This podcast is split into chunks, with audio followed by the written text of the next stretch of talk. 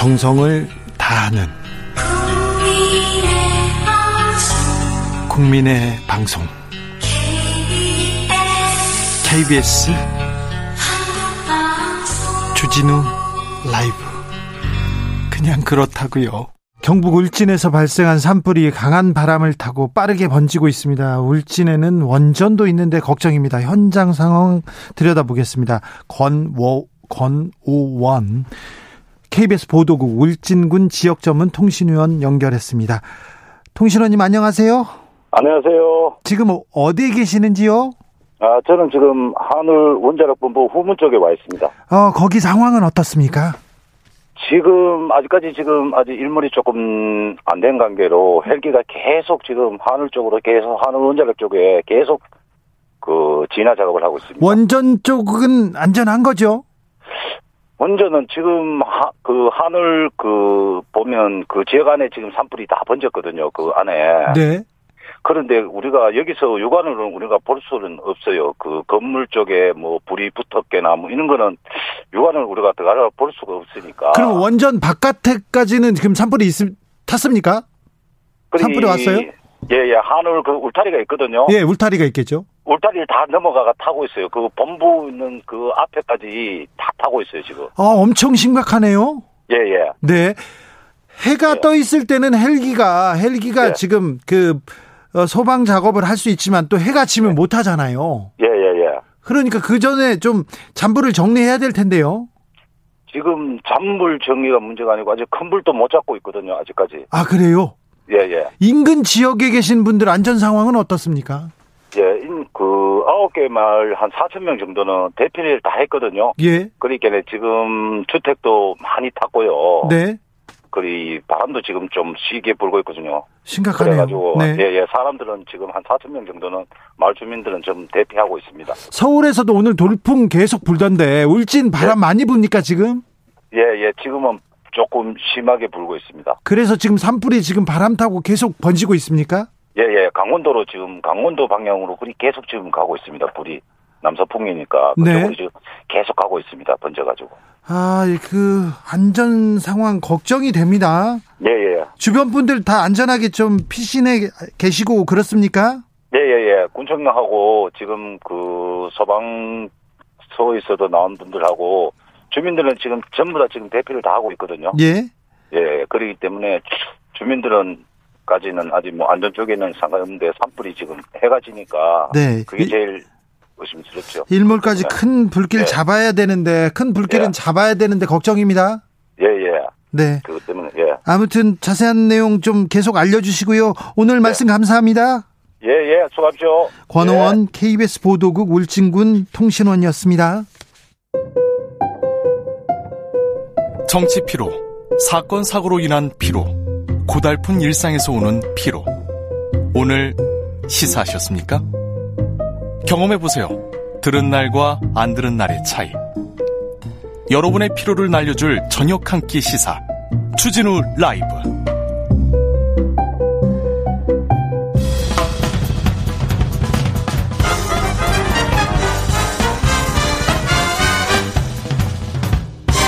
훅 인터뷰.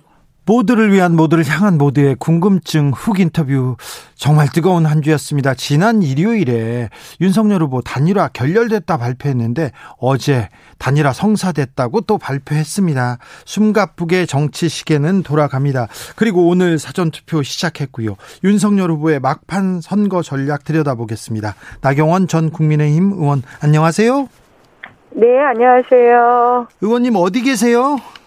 아, 제가 차량 이동 중인데 전화가 네. 안 좋으신가요? 아니 아니 좋습니다. 어느 동네에 계시는지 유세하셨어요 아. 오늘도?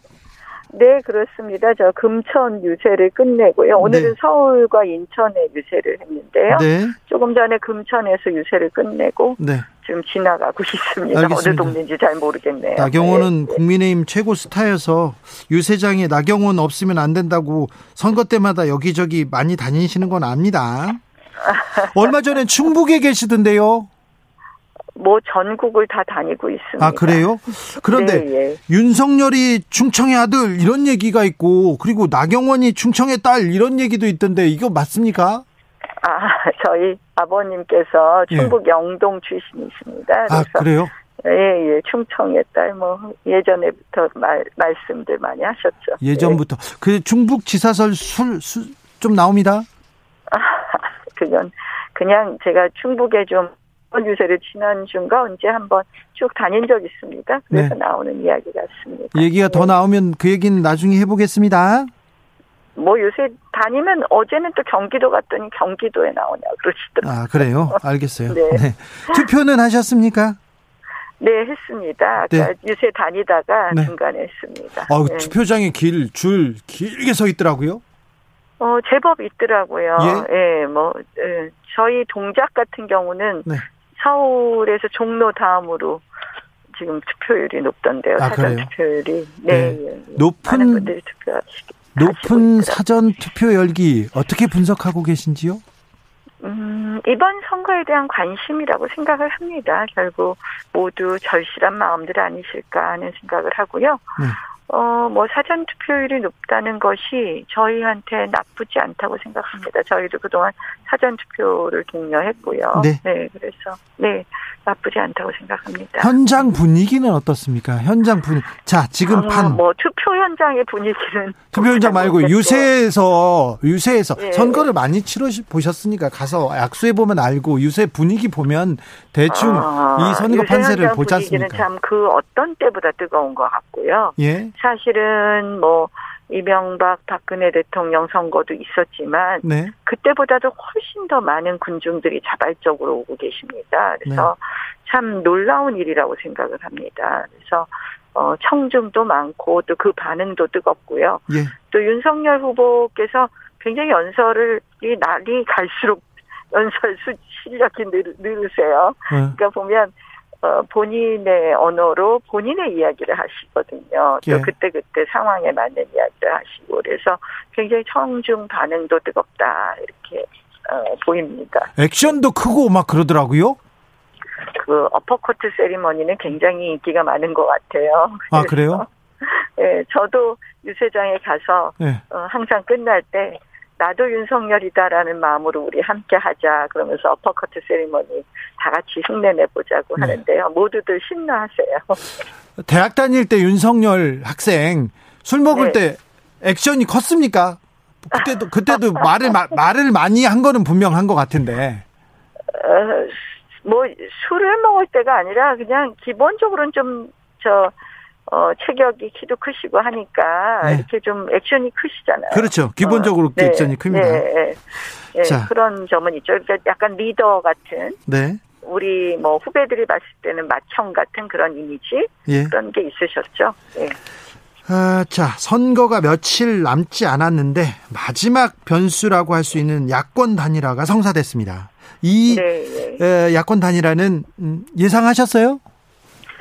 어, 저희가 뭐 끝까지 끈을 놓지는 않겠다고 했는데, 이제 뭐, 아, 과연 안철수 후보도 결단을 내려야 되는 거고, 또 윤 후보는 처음부터 널, 뭐, 굉장히 야- 야권 단일화에 대해서 적극적이고 포용적이셨거든요. 네. 그래서 가능할까 했는데, 그래도 다행히 마무리가 돼서 다행이라고 생각합니다. 지금 당에서 다 다행이다. 그래도 네. 승리의 마지막 파일을 그 끼웠다 이렇게 생각하시는 거죠? 어, 근데 뭐, 야권 단일화가 승리의 필요 충분 조건이다, 이렇게 꼭 생각하는 건 아니고요. 네. 그러나, 어쨌든 국민들의 정권 교체의 마음을 다 모아, 모았다, 원팀을 만들었다, 네. 이런 점에서 의미가 있다고 생각을 합니다. 1719님이 이런 질문 하셨어요. 이준석 대표와 안철수 후보 물과 기름으로 보이는데 앞으로 관계 좋아질까요? 이렇게 얘기합니다. 어, 뭐, 지금 이제 우리가 그 단일화 하면서 선언문을 보면 합당 뭐 앞으로 해야 될 일들이 같이 해야 될 일들이 많이 있습니다. 네, 많더라고요. 뭐 그 과정이 뭐 무슨 매끄럽게 이렇게 어, 진행된다 이렇게 막 확신해서 말씀드리기는 어렵고요. 네. 어, 여러 가지 뭐 좀 삐그덕삐그덕 어려움도 있을 수 있지만 궁극적으로는 현명하게들 만들어가지 않을까 이렇게 생각해 봅니다. 네. 안철수 후보를 지지했던 분들이 좀 허탈하다 이런 얘기도 하는데 좀 이런 부분을 토닥토닥 달래는 것도 중요할 것 같습니다.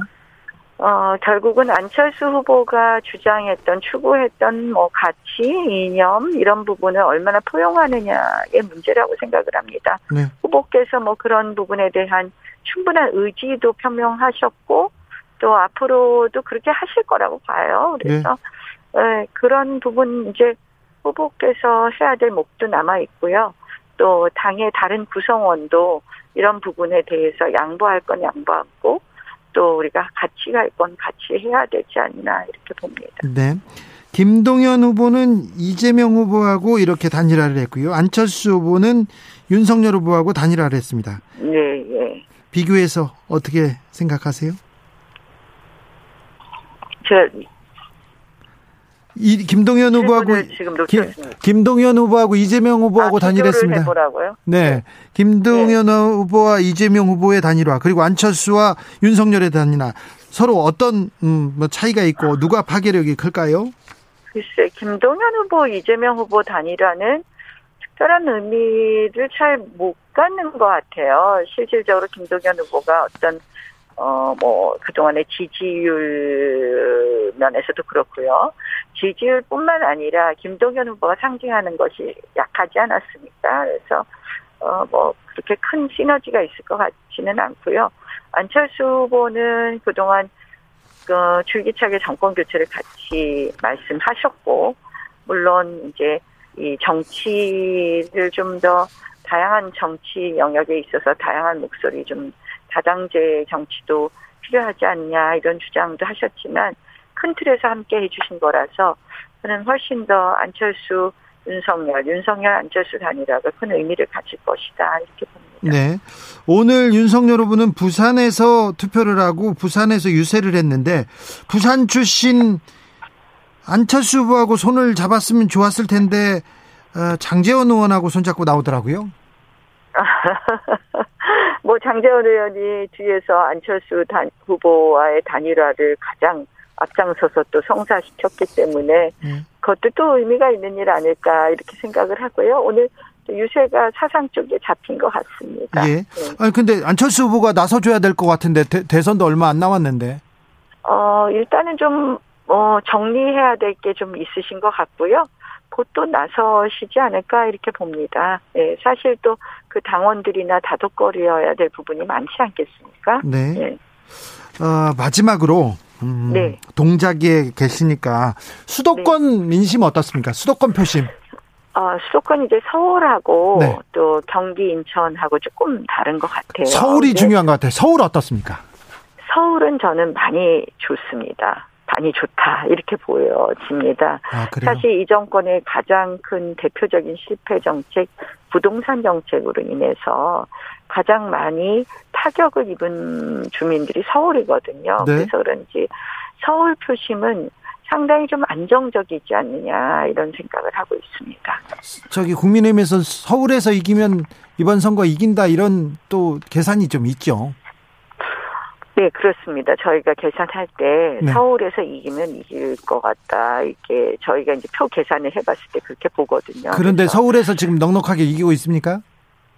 아, 제가 이렇게 말씀드리면 또 겸손하지 않다 그럴 수 있습니다. 근데 네, 근데 서울, 정확... 서울 표심은 네. 저는 뭐 경기 인천보다는 서울이 조금 더 낫다고 생각을 하고요. 아, 예. 그러나 뭐 저희가 사실 선거가 끝날 때까지 끝난 것이 아니기 때문에 네. 매사 더 저희의 진심을 알리고 특히 또 이재명 후보는 이번에 좀 너무하지 않았습니까, 사실. 어떤 부분요? 민주당의 그러니까 이재명 후보의 뭐 부패 관련된 여러 가지 문제라든지 뭐 그동안 정가 사범 뭐 이런 모든 문제가요.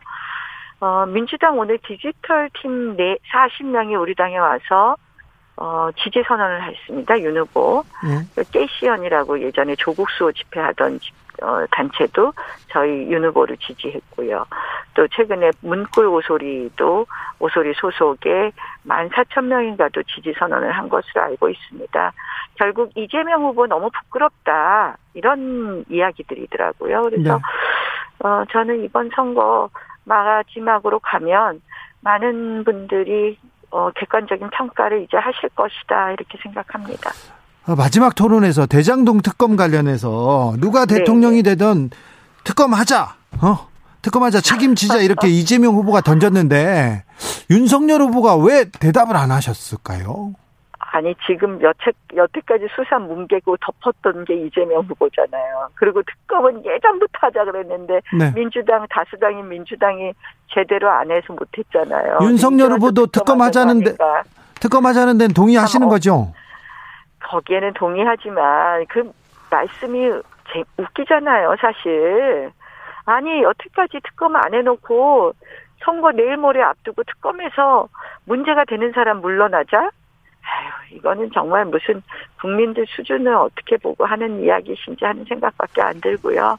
대장동 사건은 상식이 있는 분들이라면 다 판단하실 거라고 생각합니다. 아무튼 대장동 문제에 대해서는 검찰이든 특검이든 좀 명명백 백하게 좀 밝혔으면 좋겠어요. 저는 저는 꼭 밝혀야 된다고 생각합니다. 그리고 그렇기 때문에 저희가 꼭 선거에 이겨야 된다고 생각합니다. 왜 대장동 사건에 지금 초과이익 환수장 이 삭제된 것이 핵심인데 그 결제 라인에 두 분이 극단적 선택을 했잖아요. 그분들이 왜 극단적 선택을 했을까? 저는 수사가 뭉개지고 본인들한테 모든 책임이 덮어 씌워지는 것 같은 그런 것에 네. 저는 압박을 받아서 저는 극단적 선택을 한 거 아닌가 그렇게 생각을 합니다. 그 두 분의 억울한 죽음을 어, 밝히기 위해서라도 저는 대장동 사건 수사 반드시 제대로 해야 된다고 네. 생각합니다. 윤석열 후보의 부친 집을 김만배 씨 누나가 산 것 그 부분도 좀 알려주세요. 지금 균형 맞추시려고 그 말씀 아니요, 그것도 궁금해서 그렇습니다. 자, 아니 다음 그거는 집 부동산에 내놨는데 와서 산 걸 어떻게 합니까 도대체? 왜 하필 그랬을까? 자, 마지막으로요. 저희도 모르는 일이죠. 그분이 네. 그동안 연희동의 집을 수십 차, 수십 채를 봤, 봤었다고 합니다. 워낙, 워낙 연희동의 집을 살려고 했던 분이라고 합니다. 김만배 씨누나가. 네. 자, 그리고요. 나경, 알려져 있습니다. 나경원 의원님, 2030 여성의 표심은 어떻게 움직 일까요? 아, 저는 합리적 판단을 하실 거라고 생각을 하고요. 이재명 후보가 엄청나게 여성을 위하는 것처럼 이야기하셨지만 지금 여성 표심에 호소하고 있어요. 네. 뭐 데이트 폭- 폭력이라고 조카 살인을 축소하고 막 이렇게 하셨잖아요. 그래서 여성 표심이 쉽게 가지 않을 것이다. 조카의 그 살인 사건을 데이트 폭력, 심신미약 이런 표현을 하신 걸 보고 아, 여성이 안전한 나라를 정말 만들어 주실까 하는 그런 의문을 가질 것이다. 그래서 합리적으로 판단해서 윤 후보에 상당한 지지를 보낼 거라고 생각합니다. 아, 윤석열 후보는 그렇다 치고, 그런데 이준석 대표 때문에 나, 나, 국민의힘 못 찍겠다는 여성들이 그런 여성 표심이 좀 있는데요. 후보가 이, 이준석 후보가 아니니까 윤석열 후보 보고 판단해 주실 거다 이렇게 기대해 봅니다. 네, 알겠어요. 마지막으로 역대 대통령을 예측했던 쪽집게라고 하는 미국 타임지 인터뷰 왜 윤석열 후보는 안 했대요? 아 저는 그 그 내용은 잘 몰라서 대답을 못 드리겠습니다. 아, 그래요.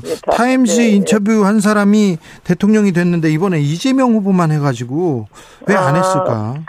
글쎄요, 전 뭐 그쪽에서 요청이 왔는데 뭐 시간이 안 맞아서 못 하신 건지 네. 아니면 어떤 이유인지 정확하게 몰라서 제가 답변을 못 드리겠습니다. 자, 많은 사람이 윤석열이 되어야 한다.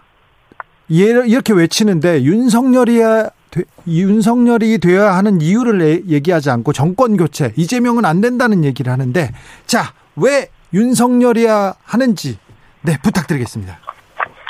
저는 뭐 후보자의 인성 그동안 후보자의 자질 이런 것만 비교해도 이재명 후보는 도덕성이라든지 지금 부정부패의 혐의라든지 이런 걸 봐서 절대 대선은 안 되는 후보라고 보고요. 또 실질적으로 이재명 후보의 공약을 보면 문재인 정부에서 실패한 정책 부분을 그대로 계승하는 것이 너무 많습니다.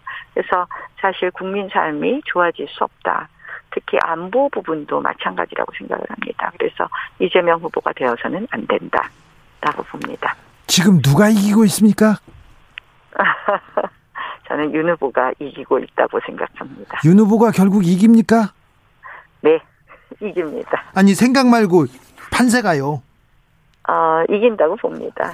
어, 전체적으로 이 뭐 단일화가 결렬됐다고 선언한 이후에 오히려 집결하는 그런 표심을 읽어볼 수 있었고요. 예. 그 표심이 그대로 탄력을 붙여서 선거까지 이어진다 이렇게 봅니다. 알겠습니다. 말씀 잘 들었습니다. 나경원 전 국민의힘 의원이었습니다. 감사합니다. 네, 고맙습니다.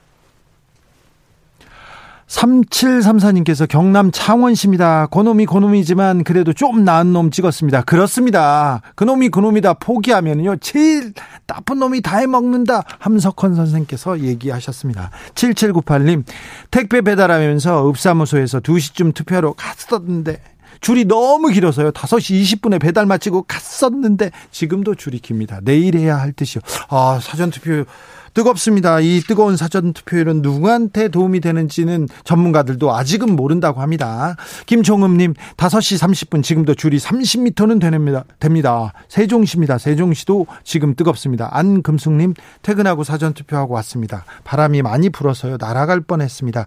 다리가 불편한 유권자가 힘겹게 이동하면서 투표하는 모습에 울컥했습니다. 직장 동료들한테 사전 투표하러 가자 했더니 귀찮아서 안 한다 하네요. 그런 분들한테도 말씀 말씀하셔야 됩니다. 투표로 세상을 바꾸자고요. 김형표님, 투 투표소에서 새치기 하는 사람이 있었음. 많은 사람들이 항의했는데 표 표정도 안 바꾸고 안 바꾸고 돌아가 버림. 요새 이런 사람들이 있어요. 요새 공중도덕 안 지키는 그런 사람이 있습니까? 요새 밖에서 막 마스크 안 쓰고 그런 사람이 있습니까? 요새 줄 안 서는 사람도 있다니. 아, 참, 걱정이네요. 바람 내기가 돼서 또 산불 걱정입니다. 4646님께서 울진에서 난 불이 강원도 삼척까지 넘어오고 있어요. 삼척에서 한국가스공사가 있는데 불이 계속 번질까 걱정입니다. 빨리 진화되었으면 합니다. 울진 산불 진화 상황은 속보 들어오는 대로 전해드리겠습니다. 부디 빨리 진화되고 인명 피해 없고 재산 피해 그리고 원전 피해 없기를 아, 바라고 있겠습니다. 대선을 향해 외쳐라. 하루 한 소원. 주진우 라이브 청취자들이 보내주신 정치권에 바라는 소원. 하루에 하나씩 정치권을 향해 날려드립니다. 오늘의 소원은 8995님. 제발 사람 냄새 나는 정치를 꼭 해주시길 바래요. 단 하루 만에 죽일 듯이 싸웠다가 바로 또 훈훈하게 웃었다가 뉴스를 볼수록 무서워지네요. 대선까지 D-5일 하루 한 소원 다음 주도 기대해 주세요.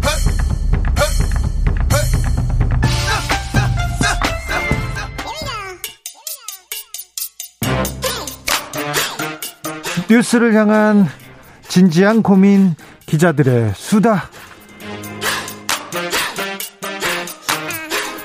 라이브 기자실을 찾은 오늘의 기자는 미디어오늘 정철훈 기자입니다. 안녕하세요. 네, 안녕하세요. 네, 오늘은 어떤 이야기 해볼까요?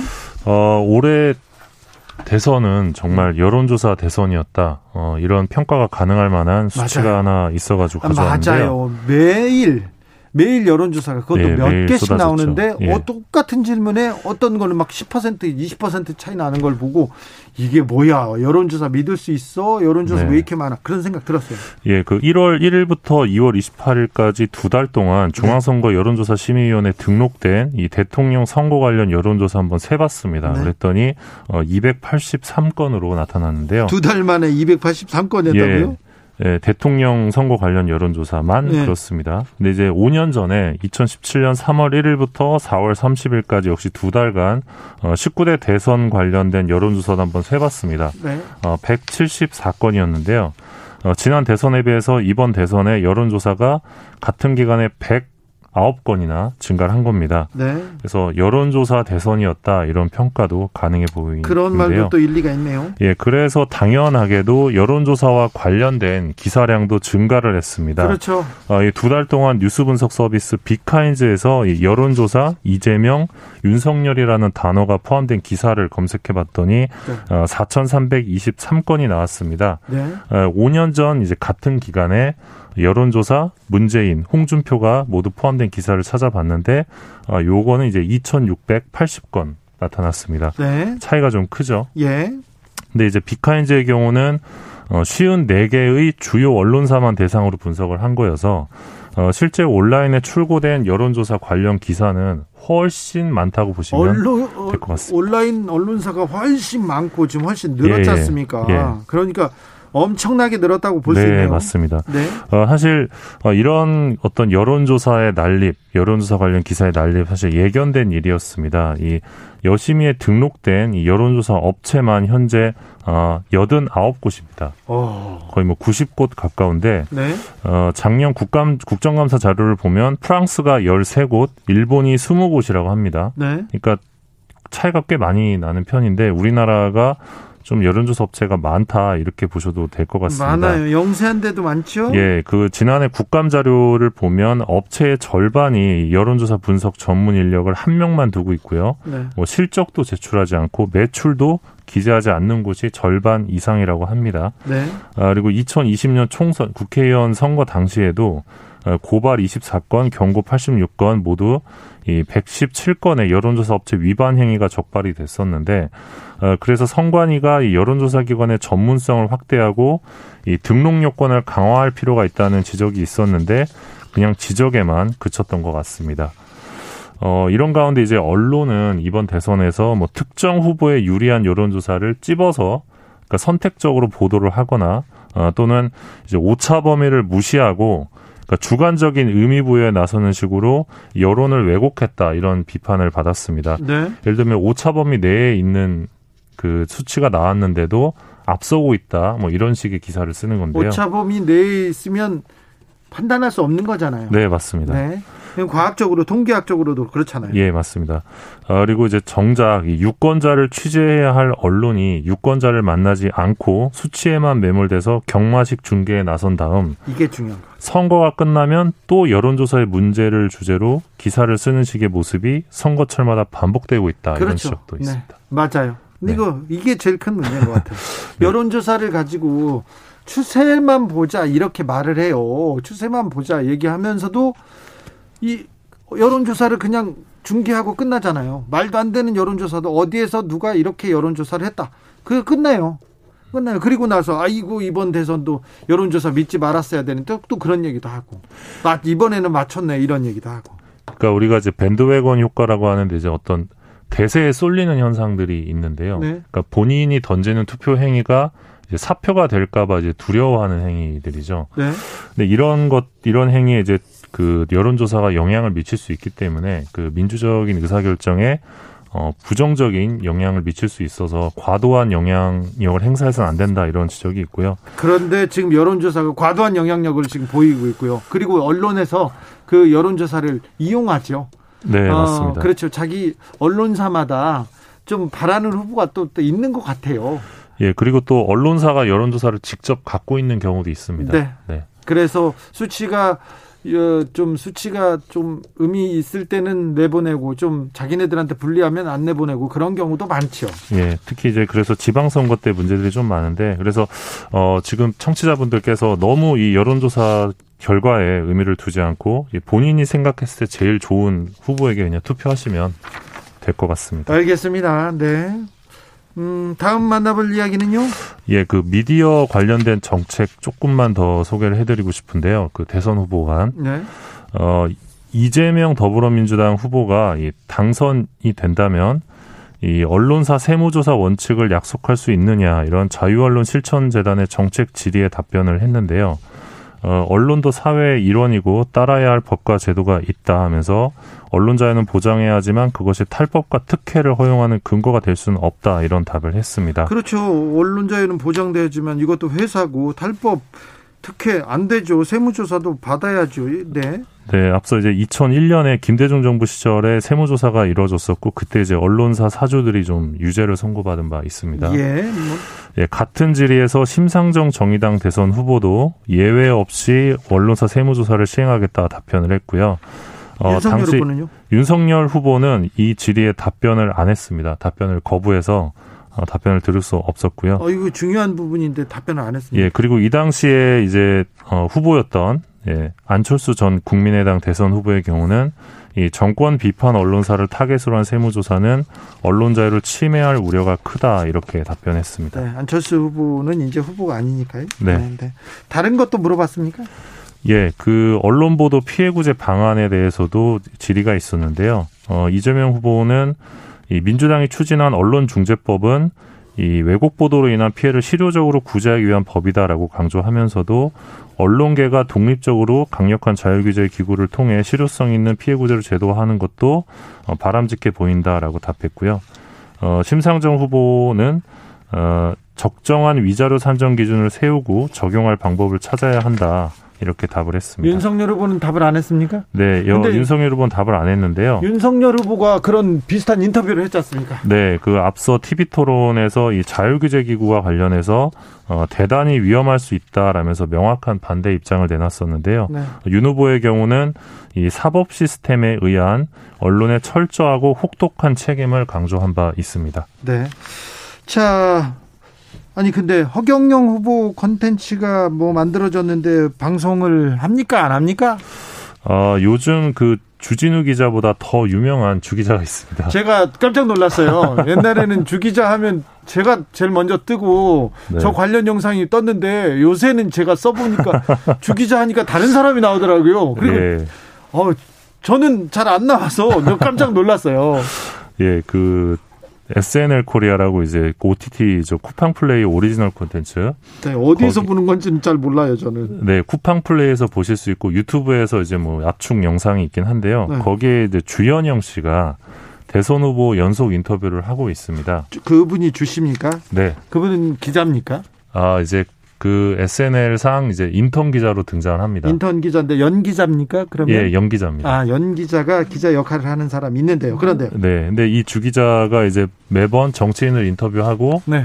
어, 대선 주자도 대선 주자도 인터뷰하는데 어, 제 옆에 있는 주진우 기자처럼 되게 날카로운 질문을 던지 던져서 네. 예, 되게 당황해하세요 정치인들께서. 네. 어, 그래서 좀 인기 코너인데 어, 허경영 국가혁명당 대선 후보 쪽에서 네.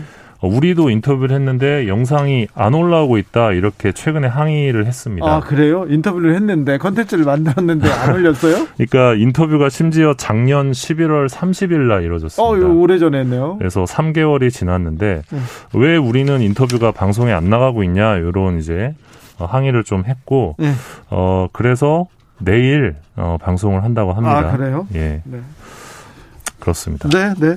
뭐 재미있을 것 같습니다. 네. 네. 그래서 보, 보고 판단하시겠죠, 뭐. 네, 뭐 허경영 후보도 대선 후보죠. 네. 네. 5597, 97님께서 광주인데요. 저도 슈퍼 배달하는데 아침부터 계속 줄이 50m 정도 쭉쭉 길어가지고요. 줄어들지 않습니다. 사전투표일 심상치 않습니다. 5082님 투명인간 돼서 표심 엿보고 싶네요. 얘기합니다. 5839님 귀찮아 투표권 포기하면 삶이 힘들어지잖아요. 그렇습니다. 내 산과 그리고 우리 그리고 우리 공동체를 위해서 누가 우리 대통령으로서 이 나라를 잘 이끌 건지 보고 생각하고 판단하고 이렇게 해서 투표해야 됩니다. 사전 투표하셨어요? 아 사전 투표 안 하고 본 투표 하려고요. 아 그렇습니까? 네. 네. 요즘 또 아이들이 네. 그 대선 후보들 벽보가 붙어 있잖아요. 네. 그 대통령이 뭐 하는 사람이냐. 네. 대통령 선거가 뭐냐 이렇게 물어보더라고요. 그래서 뭐라고 둘째 그랬어요? 딸이 이제 초등학교 1학년인데 네. 그래서 어, 대통령은 이제 시원이가 살아가는 데 있어서 되게 중요한 결정을 하는 사람이야라고 네. 이제 설명을 해줬습니다. 네. 그래서 아이랑 손잡고 예, 투표장에 갈 생각입니다. 네, 아이랑 투표하는 거 뭐 보여주는 거참 좋은 교육이죠. 네, 네 하나만 데려가려고요. 셋을 데려갈 수는 없어서. 알겠습니다. 다 데려가야죠. 손이 두 손밖에 없네. 네. 네, 아무튼 하나는 없고 가요. 기자들의 수다 비디오 오늘 정철웅 기자 함께했습니다. 감사합니다. 고맙습니다. 교통정보센터 다녀오겠습니다. 김민희 씨.